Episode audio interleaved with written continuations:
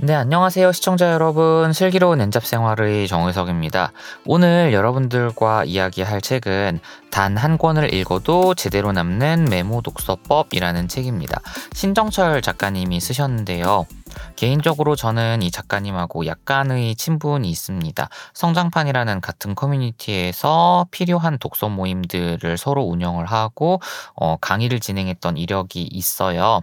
그러다 보니까 이분을 조금 더 잘 이해를 할 수 있게 되고, 이분이 어떤 생각을 하는지를 살피는 와중에 좋은 책들이 나오고 그 책을 나눌 수 있는 기회가 생각보다 많이 생기는 것 같아서 개인적으로는 감사하고요. 이 책은 메모하고 독서라는 주제를 이야기하고 있습니다. 작가님에 대해서 간단하게 좀 말씀을 드리자면, 이분은 자타공인 메모 전문가거든요.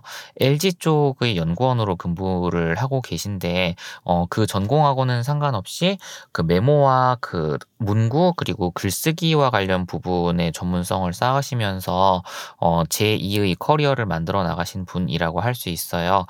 개인적으로 이분이 출간한 2권의 책을 다 읽어봤는데 모두 독서와 메모와 관련된 내용이고, 콘텐츠를 생산하는 부분에 있어서도 굉장히 플러스로 얻어갈 수 있는 사항들이 많습니다. 그렇기 때문에 오늘도 이 책을 골랐고, 특히 엔잡러로서 일을 하려고 하시는 분이라면 이러한 콘텐츠 생산 방식, 그리고 이렇게 만든 콘텐츠를 통해서 팬을 모으는 방식 같은 경우에는 잘 기억을 하고 써먹을 수 있어야 하지 않을까라는 생각을 하게 됩니다. 그러면 밑줄 친 부분 위주로 내용을 이야기해 보도록 할게요. 첫 번째로 이야기할 건 마지막 부분입니다. 차근차근 메모 독서가 즐거워지기까지인데, 마지막 부분을 인용하는 이유는 아마 제가 문장을 읽으면 바로 아실 수 있을 거예요. 읽어드리면, 제가 이 책에서 소개한 메모 독서법은 크게 4가지입니다. 책에 밑줄 치고 메모하기, 독서 노트 쓰기, 독서 마인드맵 만들기, 메모 독서로 글쓰기입니다. 그래서 이분이 주장하는 메모 독서의 4단계가 일단 책에 밑줄 치고 메모하는 단계가 있고요. 다음으로는 이렇게 메모한 내용을 독서 노트로 남기는 방법이 있고, 그리고 이렇게 만든 독서 노트를 마인드맵 형식으로 정리해서 글의 구조를 분석하는 단계가 있고요. 마지막으로는 이렇게 분석한 자료를 내 생각을 더해서 글을 쓰고 콘텐츠화를 하는 과정이라고 이렇게 요약을 할 수가 있겠습니다. 전체적으로 이 방식은 리서치를 한 다음에 콘텐츠를 만들고 책을 출간하는 방식하고 굉장히 유사해요. 저 역시도 책을 기반으로 한 리뷰형 글쓰기라든지 아니면 자료 조사를 하고 책을 쓰는 경우에도 이런 양식으로 글을 쓰고 있습니다. 그 중에서 첫 번째와 2번째를 가장 쉽게 할 수 있는 방법으로 제가 정말 많이 말씀드렸던 게 초서였고, 초서는 지금처럼 제가 한 문장을 읽고 이 문장에 대한 생각을 이야기하는 것처럼 이걸 글로 남기는 거예요. 문장을 필사를 하고 그 필사한 문장에 내 생각을 더한 다음에 이렇게 더한 자료들을 주제별로 모아놓는 것, 이게 어떻게 보면은 초서의 핵심입니다. 그래서 같은 주제로 모인 분량이 많아졌을 경우에는 그 내용을 정리해서 책 출간으로 기대해 볼 수도 있다라는 것도 이러한 메모 독서법, 그러니까 제 기준으로는 초서의 가장 핵심적인 부분이 아닐까라는 생각을 하게 됩니다. 네, 다음으로는 서두로 돌아갈 건데요. 읽는 독서에서 쓰는 독서로라는 파트입니다. 읽어드리면, 처음에는 책의 문장을 발췌하여 옮겨 적는 것 위주로 독서 노트를 썼는데 차츰 생각이나 질문을 쓰는 경우가 늘어났습니다. 라는 거예요. 아까 말씀드렸던 것처럼 문장을 발췌하고 글을 쓰다 보면은 처음에는 그냥 한 문장 정도밖에 쓸 수가 없어요. 아니면 내가 읽었던 책 의 문구를 그냥 단순히 카피해서 복사하는 거 정도밖에 못하거든요. 처음에는 항상 그래요. 그런데 얘가 시간이 지나면서 더 많은 것들을 할 수 있게 됩니다. 한 문장 썼던 게 2문장이 되고요. 2문장 썼던 게 1문단이 돼요. 그래서 발췌하는 분량을 줄이고 그 다음부터는 내 생각을 조금씩 더 하는 과정들이 계속 반복이 되는데, 이렇게 반복이 되다 보면은 나중에는 1문장 정도를 쓰고 내 생각을 생각을 뭐 1000자, 1500자, 2000자 이렇게 길게 쓸 수 있을 정도의 경지가 되거든요. 생각했을 때는 메모 독서법의 궁극적인 형태는 이런 친구여야 해요. 왜냐면은 이렇게 내 생각을 정리해서 다른 사람들하고의 생각을 섞어서 새로운 걸 만드는 과정을 계속 반복해야지만 성장할 수 있기 때문이기도 하고, 그리고 이렇게 섞어서 내는 생각이 사람들에게 잘 먹히기도 할 뿐더러 거기에다가 글의 구성 면에서도 봤을 때 적절하게 잘 잡혀있는 그런 형태를 띠기 때문에 읽는 독서에서 쓰는 독서, 그러니까 책을 읽고 문장을 발췌하고 발췌한 문장을 활용을 해서 글을 쓰는 활동을 계속 반복해야 되지 않을까라는 생각을 하고 있는 거죠. 그 다음에는 두 개의 카테고리로 좀 읽어드릴 건데 깨끗하게 보면 깨끗하게 잊어버린다라는 문장이 있고요. 학문은 사실 분류하는 것에서부터 시작된다고 하죠. 분류되지 않는 정보는 가치가 없습니다라는 내용이 있어서 이 부분을 좀 자세히 이야기하고자 합니다. 깨끗하게 보면 깨끗하게 잊어버린다는 거는 사실은 중고 서점 때문에 이러한 일이 생긴 것 같아요.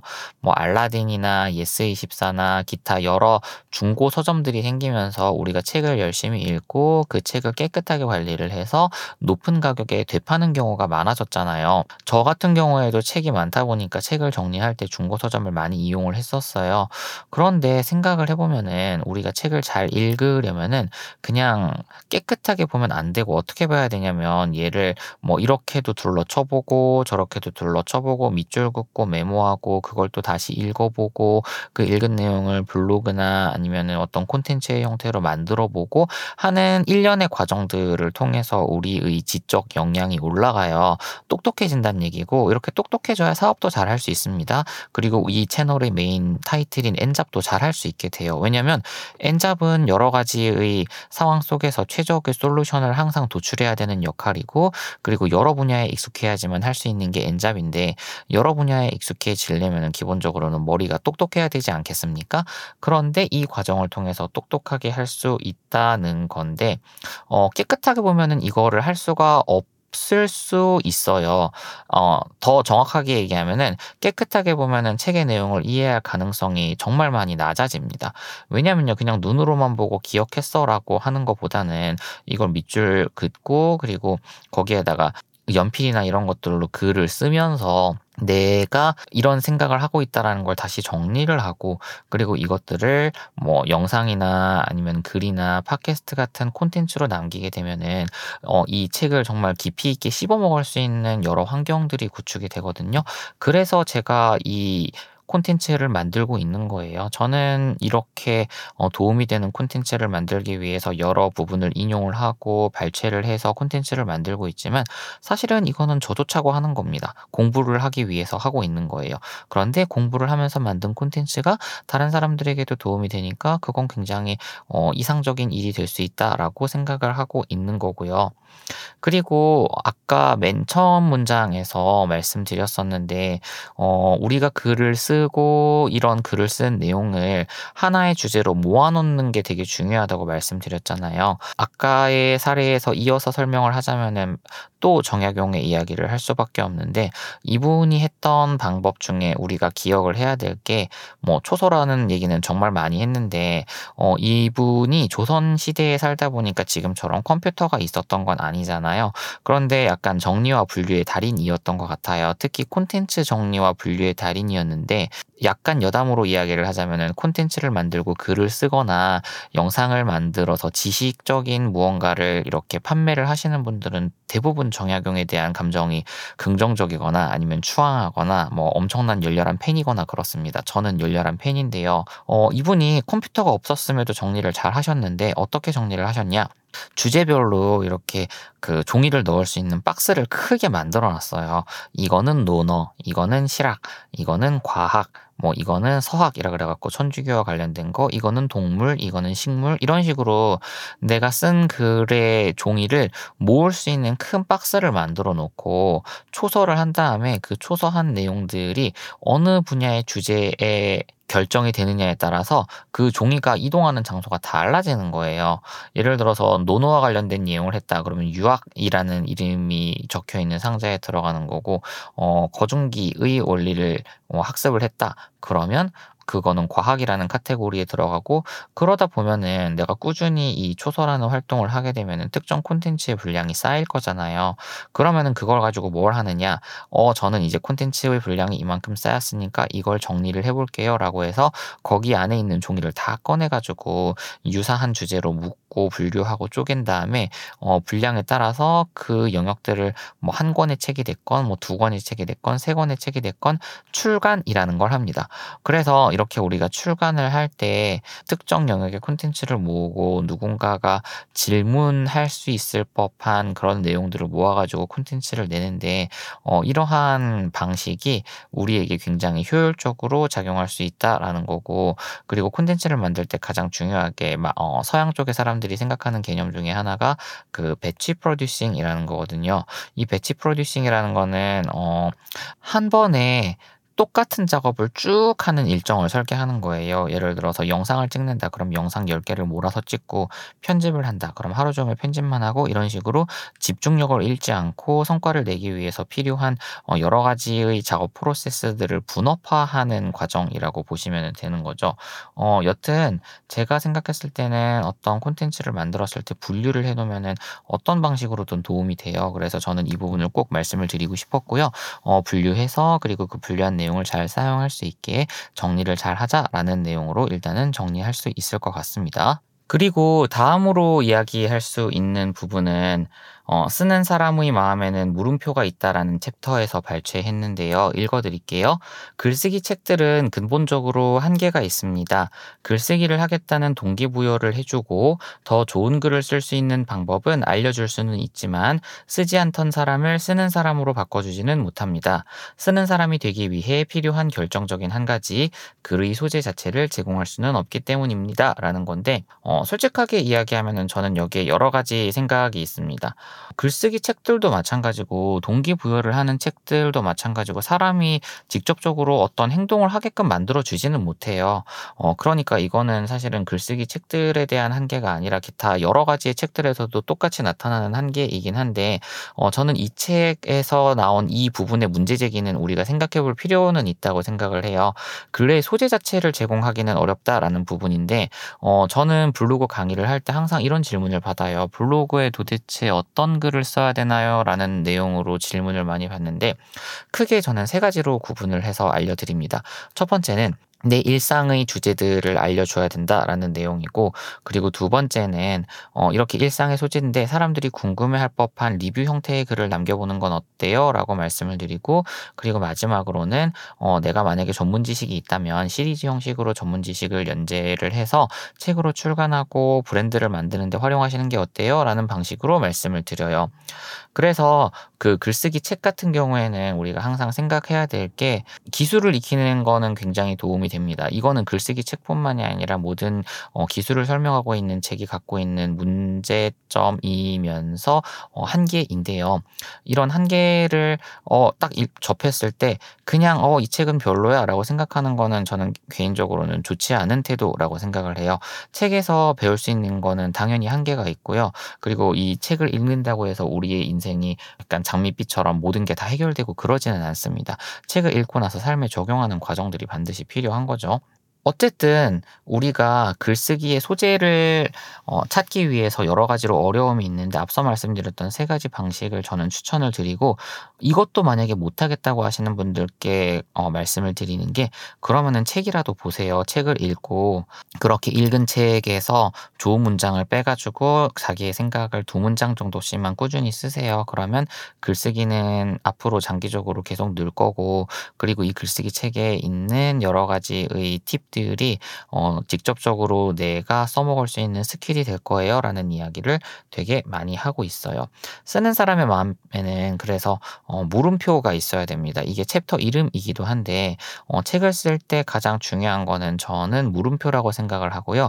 글쓰기 강의에서도 되게 많이 이야기를 해요. 만약에 이 글쓰기 강의를 한 문장만 남겨놓고 다 지운다면 무슨 문장을 남기실 건가요? 라고 물어보잖아요. 그럼 저는 정말 1초도 고민하지 않고 내 질문하는 능력을 우리가 잘 키워야 되고 질문으로 글을 써야 됩니다 라는 문장을 빼곤 다 지워버릴 거예요 라고 이야기를 해요. 그래서 머릿속에 물음표, 질문을 갖고 하고 글을 쓰는 것들을 굉장히 좀 추천을 합니다.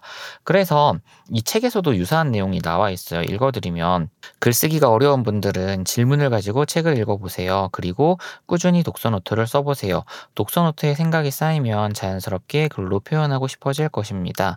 내 생각을 글로 구체화시키고 싶은 욕망이 생깁니다.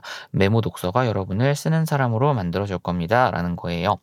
글쓰기가 어려운 사람들은 아까 말씀드렸던 세 가지 소재, 개인적인 이야기, 그리고 상대방을 위한 리뷰, 그리고 전문 지식이 없다면 첫 번째하고 두 번째만 쓰셔도 되고요.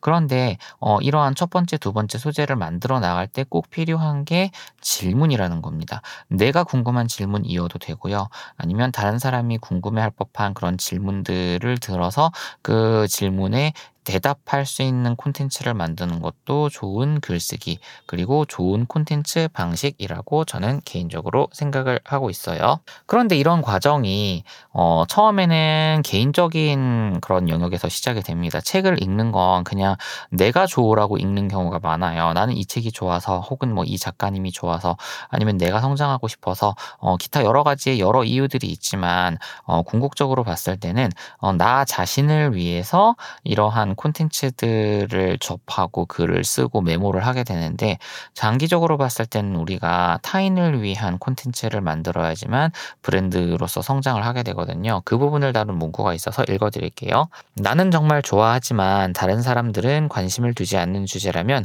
읽어주는 사람이 적을 것입니다. 내가 쓴 글이 세상의 가치를 만들어내기도 어렵겠죠. 많은 사람이 좋아하는 분야여도 내 관심사가 아니라면 피해야 합니다. 잠깐의 인기를 노리고 쓸 수 있을지는 몰라도 오랫동안 흥미를 느끼고 글을 쓸 수는 없을 것입니다. 라는 거예요. 그러니까 내가 좋아하는 주제이면서 다른 사람들도 좋아해주는 주제일 때 우리의 성과가 높게 나타날 수 있다는 겁니다. 이게 교차가 되면은 사실은 콘텐츠를 만드는 일이 너무너무 재밌죠. 내가 만드는 족족 사람들이 다 잘 봐주고, 그리고 그렇게 본 사람들이 내 콘텐츠가 좋다고 홍보를 하고 다닌다면 뭐 이거만큼 좋은 건 없을 거잖아요. 그런데 처음에는 다른 사람들을 위한 글쓰기, 혹은 뭐 다른 사람들을 위한 콘텐츠 만들기가 부담스러울 경우가 있어요. 충분히 이해합니다. 그렇기 때문에 처음에는 나 자신을 위한 글을 쓰다가 나 자신이 갖고 있는 이러한 소재를 활용을 해서 다른 사람들에게 어떻게 도움을 주지라는 부분을 고려를 하고 그 고려한 내용대로 움직이신다면은 확실히 이전과는 다른 형태의 삶이 되지 않을까라는 생각을 조심스럽게 해보게 됩니다. 다음으로 이야기할 수 있는 부분은 창의성과 관련된 내용입니다. 지금 내가 쓰는 글이 미래의 나를 만든다라는 챕터인데 이 챕터의 발췌 문구는 유명인이 이야기한 내용이에요. 그래서 좀 자세히 읽어드릴게요. 시작하겠습니다. 다윈이 노트에서 찾은 창의성의 비밀은 의외로 단순합니다. 단순하지만 누구나 하고 있지는 않는 일입니다. 가능한 모든 것을 노트에 적으세요. 노트를 자주 반복해서 다시 읽고 숙고하는 시간을 가지세요. 노트라는 숲에서 마음대로 산책을 하세요. 라는 내용인데 이게요, 메모를 할 때 있어서 핵심적으로 가져야 될 습관이기는 해요. 가급적이면 모든 걸 기록하는 게 첫 번째, 그리고 두 번째는 이렇게 기록한 거를 최대한 자주 살펴보고 개선점을 고민하는 거거든요. 제가 여기에서 말씀드리고 싶은 건, 모든 걸 적을 때는 이게 이분의 이전 책인 메모 습관의 힘이라는 곳에서 나왔던 얘기인데 한 곳에다가 모든 메모를 다 때려 넣어라 라는 이야기를 하거든요. 이게 아날로그가 됐건 디지털이 됐건 마찬가지인데, 저는 다이널리스트라는 프로그램에다가 요 모든 것들을 다 때려 박습니다. 그래서 했던 일, 못한 일, 이런 부분들을 체크리스트로 할 수 있게 해놨는데 이렇게 많이 기록을 하고 나서 그거를 꾸준히 보지 않으면 내가 무슨 일을 해야 하는지 잘 모를 거 아니에요. 그러니까 뭐 의욕도 떨어지고 아무것도 못하고 그렇게 될 거인데 잘 쓰는 것만큼 중요한 게 잘 보고 개선하는 거예요. 요거 두 개가 근데 양립하기가 쉽지 않아서 이걸 어떻게 해야 되지? 라는 부분에 고민이 많으실 텐데, 어쨌든 다윈이라는 어마어마한 진화학자 역시도 어떻게 했느냐, 가능한 한 모든 것을 노트에 적었대요. 그리고 읽고 생각하면서 이 생각한 부분에 대해서 더 깊이 있게 이야기를 또 할 수 있는 상황이 생길 수 있거든요. 이런 부분도 말씀드리고 싶었습니다. 그리고 다음으로 이야기할 부분입니다. 독서 노트를 꾸준히 쓰는 비결이라는 챕터인데 여기에 뭐라고 나와 있냐면 읽어드릴게요. 새로운 습관을 만들려고 할 때 무리하게 목표를 잡으면 실패로 끝나기 쉽습니다. 독서 노트를 꾸준히 쓰고 싶다면 반대로 하면 됩니다라는 내용인데요. 여기에서 이야기하고 싶은 건 목표의 수준을 낮추라는 얘기입니다. 달성할 수 있는 목표가 낮으면은 그 달성한 목표를 통해서 성공 경험이 누적이 되고 그 성공 경험으로 인해서 더 큰 것들을 이전보다는 쉽게 할 수 있는 원동력과 자신감이 생기거든요. 독서 노트도 내가 이 책에 있는 내용을 야무지게 정리를 해야지라고 호기롭게 시작을 했다가 실패하는 경우가 많으니 그러지 말고 하루 한 문장이라도 예쁘고 아기자기하게 하는 활동들을 꾸준히 반복을 해야 오히려 나중에는 큰 문장도 할 수 있게 되고 그리고 긴 어떤 것들도 달성할 수 있게 되거든요. 그러니까 단기적인 목표만 생각해라 이런 얘기가 아니라 만약에 내가 큰 목표 A를 이루고 싶다면 이거를 달성할 수 있는 세부 목표인 B나 C 혹은 D, E 이런 영역들을 만들라는 겁니다. 그렇게 했을 때는 훨씬 더 콘텐츠 생산과 독서가 효율적으로 변할 수 있을 거라고 생각을 합니다. 네, 다음으로 이야기할 수 있는 부분은 독서 경계를 확장하는 최고의 방법이라는 카테고리에 있는 내용인데요. 읽어드릴게요. 경계를 확인하기 위해서는 다양한 환경에 나를 가져다 놓아야 합니다. 그런데 개인이 경험할 수 있는 것은 한계가 있고 직접 경험할 수 없는 것들도 있습니다. 그래서 우리는 책의 도움을 받을 수밖에 없습니다. 라는 건데 저희가 예를 들어서 독극물의 위험성을 테스트하기 위해서 청산가리를 먹을 수는 없잖아요. 그러면은 바로 우리는 하늘나라로 가는 겁니다. 불교인 분들은 열반을 하실 거고 교회를 다니시는 분들은 천국에 가시겠죠. 그런데 그게 좋은 건 아니잖아요. 그러니까 간접 경험으로 독서를 해야 된다는 건데 여기에서 추가로 말씀드릴 수 있는 부분이 제가 읽었던 다른 책의 내용에서 나온 이야기였는데 책을 읽을 때 예를 들어서 우리가 몸으로 무언가를 했던 경험이라든지 아니면 실질적으로 어려움을 개선했던 직접적인 경험이 있을 경우에는 이 책을 조금 더 깊이 있게 이해를 할 수 있다는 이야기를 많이 해요. 그래서 독서가 정말 좋은 방법인 건 맞아요. 어떤 지식을 익히고 그리고 경험을 쌓기 위해서 필요한 정말 도움이 되는 과정인 거는 맞는데 그런데 이렇게 경험이 없는 상태에서 책만으로 봤을 때는 이걸 어차피 상상할 수밖에 없단 말이죠. 그러다 보니까 상상할 수밖에 없는 거에서 성장을 하는 것과 아니면은 내가 직접 경험해왔던 부분에서 유사성이 있어가지고 그걸 기반으로 성장을 하는 거는 굉장히 다른 얘기거든요. 이 성장 과정을 직접 경험해본 사람이라면은 책을 읽는 것만큼 실질적으로 내가 직접 경험해보는 것도 중요하다는 내용을 깨닫게 될 거예요. 하지만 이러한 단점이 있음에도 불구하고 독서는 그 자체로 굉장히 큰 힘을 갖습니다. 첫째는 내가 모르는 지식을 이해하는 가운데 생기는 지적 능력 향상이 있고요. 그리고 내가 어떤 콘텐츠를 만들 수 있는 소재거리를 꾸준히 제공해주기 때문에 그래요. 어쨌든 독서는 우리의 인생에서 굉장히 도움이 되는 거고 급격하게 성장할 수 있도록 하는 요소인 건 맞지만 중요한 건 이렇게 성장을 할 때 있어서 직접적인 경험과 연관이 되면은 훨씬 도움이 될 수 있으니 이 부분도 같이 인지를 하셨으면 좋겠다라는 내용을 말씀드리고 싶은 거죠. 네, 마지막으로는 책을 통한 독해력 향상과 관련된 부분을 좀 말씀을 드릴게요. 읽어드리겠습니다. 책을 읽다가 뜻을 모르는 단어가 나오면 표시를 꼭 하세요. 저는 밑줄을 치거나 물음표 기호로 표시해둡니다. 이때의 중요한 문장에 밑줄 칠 때와는 다른 색상을 사용합니다. 저는 모르는 용어가 나오면 파란색으로 밑줄을 쳐두고 물음표 표시를 합니다. 그 다음에 사전을 꼭 찾아보고 의미를 책의 여백이나 독서 노트에 적어둡니다. 라는 건데 책을 읽으면서 모르는 단어가 많을 때는 그냥 넘어가는 전략이 있고 하나하나 다 확인하는 방법이 있습니다. 저는 이 중에서 내용을 빠르게 파악하기 위해서라면은 첫 번째 방법을 권하거든요. 그런데 여기에서 신정철 작가님이 이야기한 건 뭐냐면 내용을 잘 이해하고 독해력을 높이고 그리고 다음에 어떤 문장이 나왔을 때 빨리 읽을 수 있는 능력을 키우려면은 어휘력이 뛰어나야 된다는 내용을 이야기하고 싶으셨던 것 같아요. 저는 이 내용은 굉장히 공감을 하고요. 그리고 이게 표시를 해서 뜻을 확인하는 과정에서 또 무언가를 이해하는 능력들이 생깁니다. 한 발짝 더 플러스를 해서 저는 이런 방식으로 외국어를 익혔거든요. 그래서 외국어 문장이 있으면 뭐 직접 받아쓴 문장이든 아니면은 그냥 실제 문장이든 그 문장을 큰 소리 내서 정말 많이 읽고 그리고 외울 때까지 문장 연습을 하는데 그런데 여기에서 그 모르는 단어가 나올 때는 영영 사전을 찾아서 꼬리에 꼬리를 물고 이 뜻을 해설하려는 노력을 좀 많이 보이거든요. 이 과정이요. 나중에 올라가게 되면은 정말 재밌습니다. 이해가 전혀 되지 않았던 문장들이 이해가 되기 시작해요.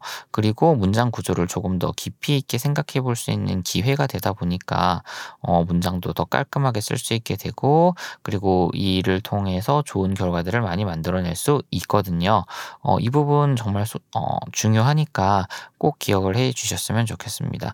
네, 그래서 이번 시간에는 신정철 작가님이 쓴 단 한 권을 읽어도 제대로 남는 메모독서법, 줄여서 메모독서법이라는 책을 이야기해 봤습니다. 네, 공유한 내용이 여러분들께 도움이 되었으면 좋겠고요. 저는 다음 시간에 더 유익한 내용으로 찾아뵐 수 있도록 하겠습니다. 감사합니다. 안녕히 계세요. 안녕.